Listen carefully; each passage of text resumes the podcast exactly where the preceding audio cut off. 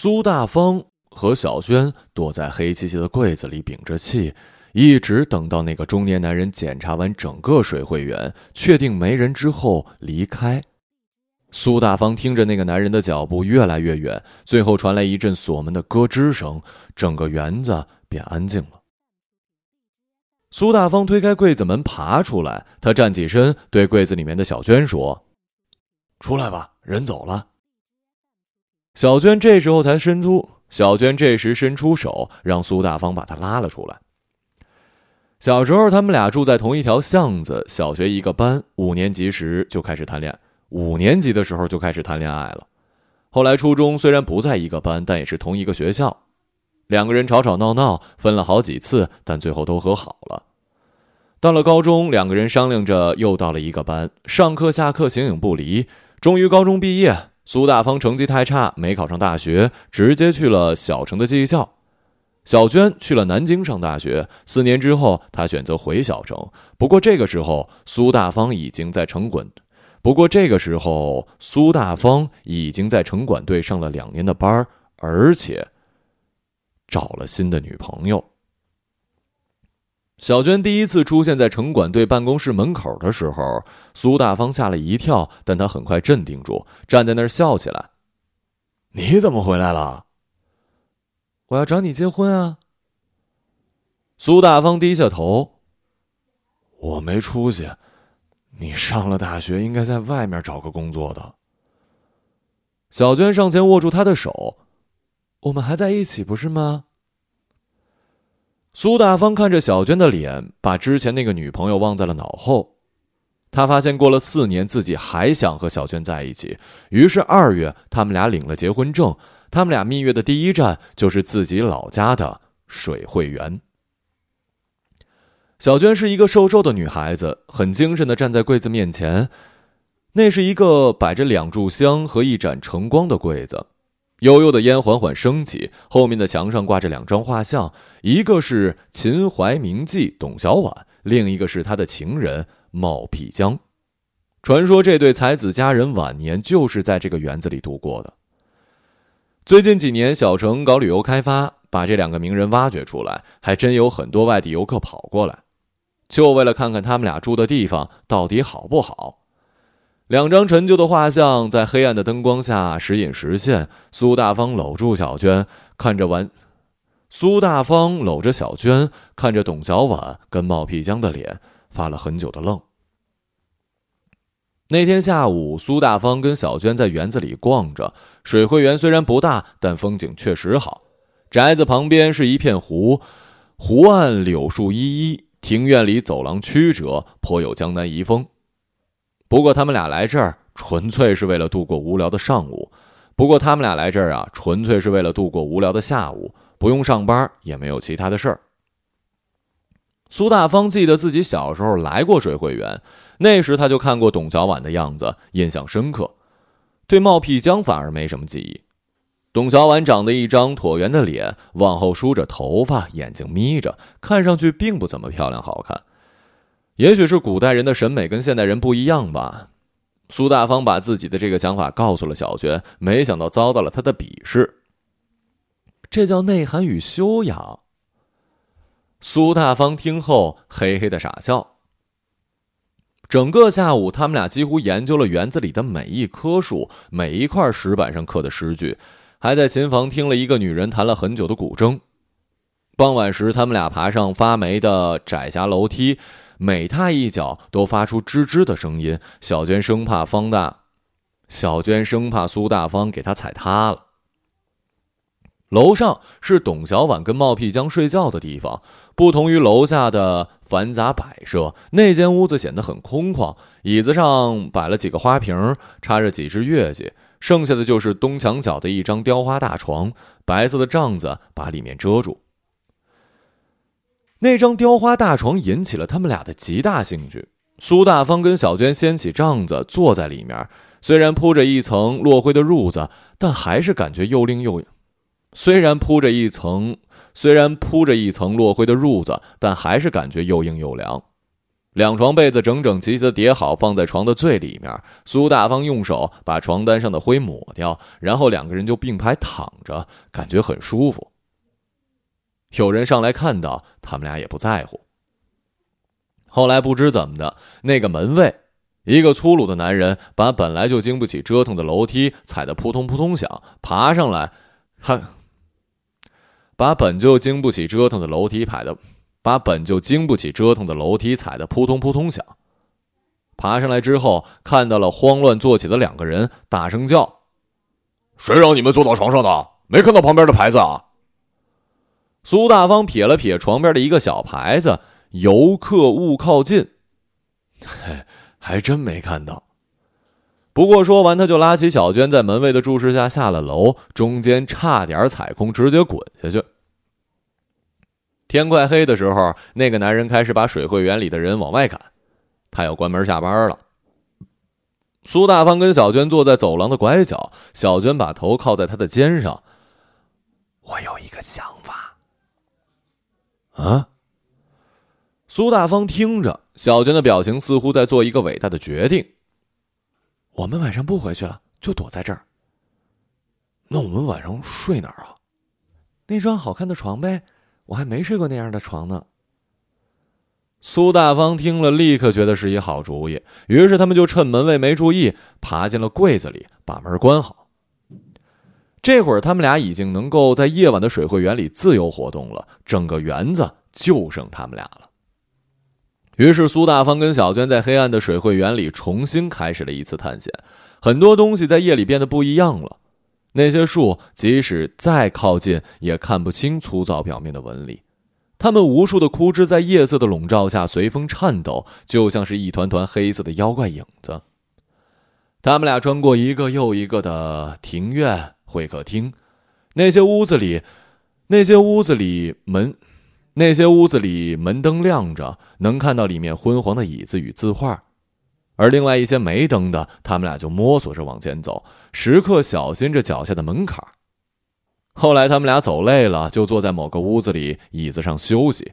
苏大方记得那里是一，苏大方记得那里是冒辟疆跟董小宛吃晚茶的地方。据说董小宛自己吃的很清淡，但是为了满足冒辟江的胃口，他能做出很多精致的。口味重的食物来。苏大方就借着橙色的门灯，看到小娟坐在旁边的椅子，在他俩中间有一张桌子，上面摆放着一些甜食与贡品，其中还有小娟喜欢吃的董糖。据说这就是董小宛亲自发明的糕点。于是苏大方伸手把两块董糖拿起来，对小娟说：“接着。”说完，他轻轻的把它们抛给了小娟。小娟没反应过来，就看到两样东西飞过来，她没接到。不过董糖却很准确的落在了她的裙子上。也不知道放多久，你确定吃了没事啊？小娟这样说着，手上已经经不起诱惑的剥。小娟虽然嘴上这样说，手上却已经经不住诱惑，剥开了外面的纸，把糖放进了嘴里。有事没事反正你已经吃了。然后两个人跑到琴房。白天那个请来的女人弹的还不错，夜里的琴房只有董小宛一尊雕塑还在古筝的旁边。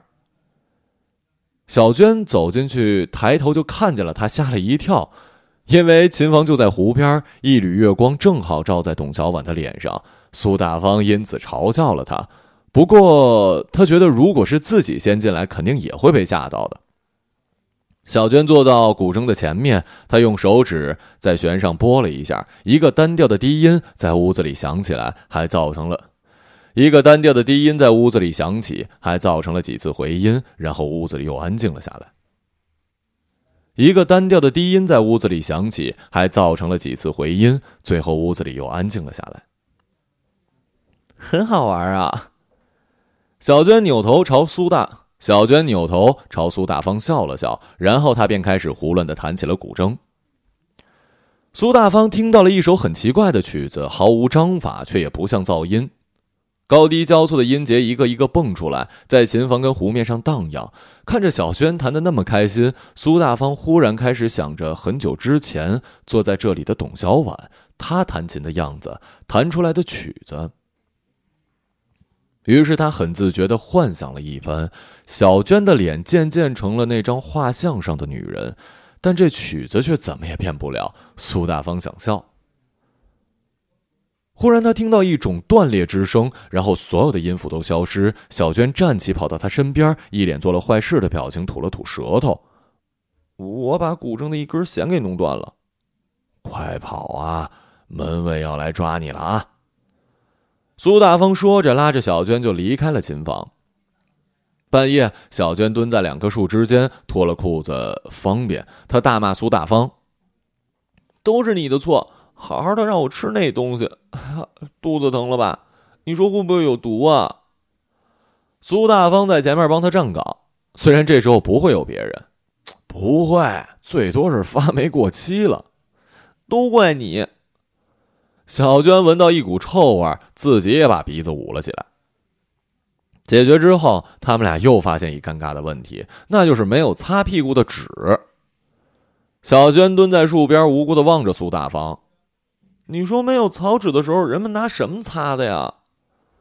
苏大方从旁边的树上扯了好几片梅。苏大方从旁边的树上扯了好几片梅落的树叶，用这个，应该是用这个。小娟拿着叶子瞪了半天，还是接受了这个建议。过了十二点，苏大方跟小娟有些困，两个人相互搀扶，摸黑爬上楼。楼梯发出咯吱的声音，在夜里。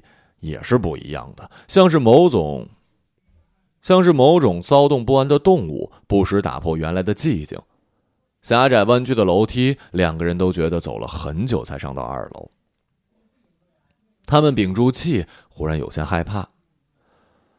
二楼的卧室并不是漆黑一片，月光透过打开的窗户照进来，在床边能看到泛着微光的湖面。苏大方和小娟看了一会儿，然后直接坐在了床边。苏大方记得白天看的时候，床头竖着一根红蜡烛。苏大方掏出口袋里的打火机，按下开关，火苗窜上来。他把蜡烛点亮，虽然感觉不到有风，但是烛光依旧微微的晃动。苏大方扭头看到小娟的脸，小娟也望着他。苏大方忽然就觉得小娟这张脸有些陌生。他们俩从小一起长大，恋爱几乎形影不离，但各自的容貌却好像已经发生了很大的变化，这让苏大方有一些难过。小娟有些胆怯的问苏大方：“你看什么呀？我害怕。”“啊，没什么，有我在，你怕什么呀？”“刚才你就像另外一个人。”“另外一个人？难道是冒屁江啊？”你是冒屁江，那我就是董小宛。那他们俩以前睡在床上会干什么呀？他们俩都是风雅的人，会吟诗吧？嗯，那我们俩来，那我们俩也来吟两首吧。苏大方冷不丁的想到了一句：“鹅鹅鹅，曲项向天歌。”该你了。嗯，床前明月光，疑是地上霜。然后他们俩。再也没有想起一句完整的诗，虽然本来觉得能吟出来好多好多的呢。他们俩一致觉得冒辟疆跟董小宛也是人，不会半夜三更做什么诗。他们俩应该做点更有趣的事儿。于是苏大方和小娟躺在床上相互亲吻，脱光衣服把被子盖上，做了好几次，然后累得昏昏沉沉的睡了。第二天早晨，那个看门的男人到水会园门口时，发现已经有一个外地的团在等了。这破地方也有大早上来的人。他边开门边想：那些人跟着导游进去参观，自己坐在门口翘起二郎腿泡了一杯茶。过了一会儿，有只乌鸦落在了水会园的牌子，叫了两声。男人忽然感觉整个情况都不对了。他站起来，走进园子，跑到会客厅一看，发现柜子的门是开的，墙上董小宛的头像不知怎么歪了。男人有些慌，继续往里走。本来桌子上摆的，本来桌子上摆的整齐的贡品被弄得一团糟，好像还少了不少东西。他真想把刚才那个旅游团骂一通，肯定是他们干的。经过琴房，来上班弹琴的女人哭丧着脸对他说：“琴弦断了，不是他弄的。”哼，谁知道是谁呀？他这样对女人说。更糟糕的是，他鼻子一向很灵，很快在琴房旁边的树下发现了一。更糟糕的是，他的鼻子一向很灵。很快，他就在琴房的树边发现了一片稀黄的屎尿痕迹，还有几片枯黄的叶子盖在上面。男人已经想揍人了。那群旅游团的人上了楼，那群旅游团的人上了楼，于是男人也气哄哄的爬上了楼。他们看到一群人围着两位古人的床榻，有兴致的相互交谈，也不知道在看什么。导游是一小姑娘，她发现了男人。导游是一小姑娘，她发现了男人，赶忙朝他招。导游是一小姑娘，她发现了男人，赶忙朝他招手。床上真有冒皮江跟董小宛，他们，你们水会员连这个都准备了呀？男人跑到床边一看，昨天的两个人就在被子里躺着，他们俩被围观的人吵醒，睡眼朦胧，不知道发生了什么，然后各自伸了一个懒腰。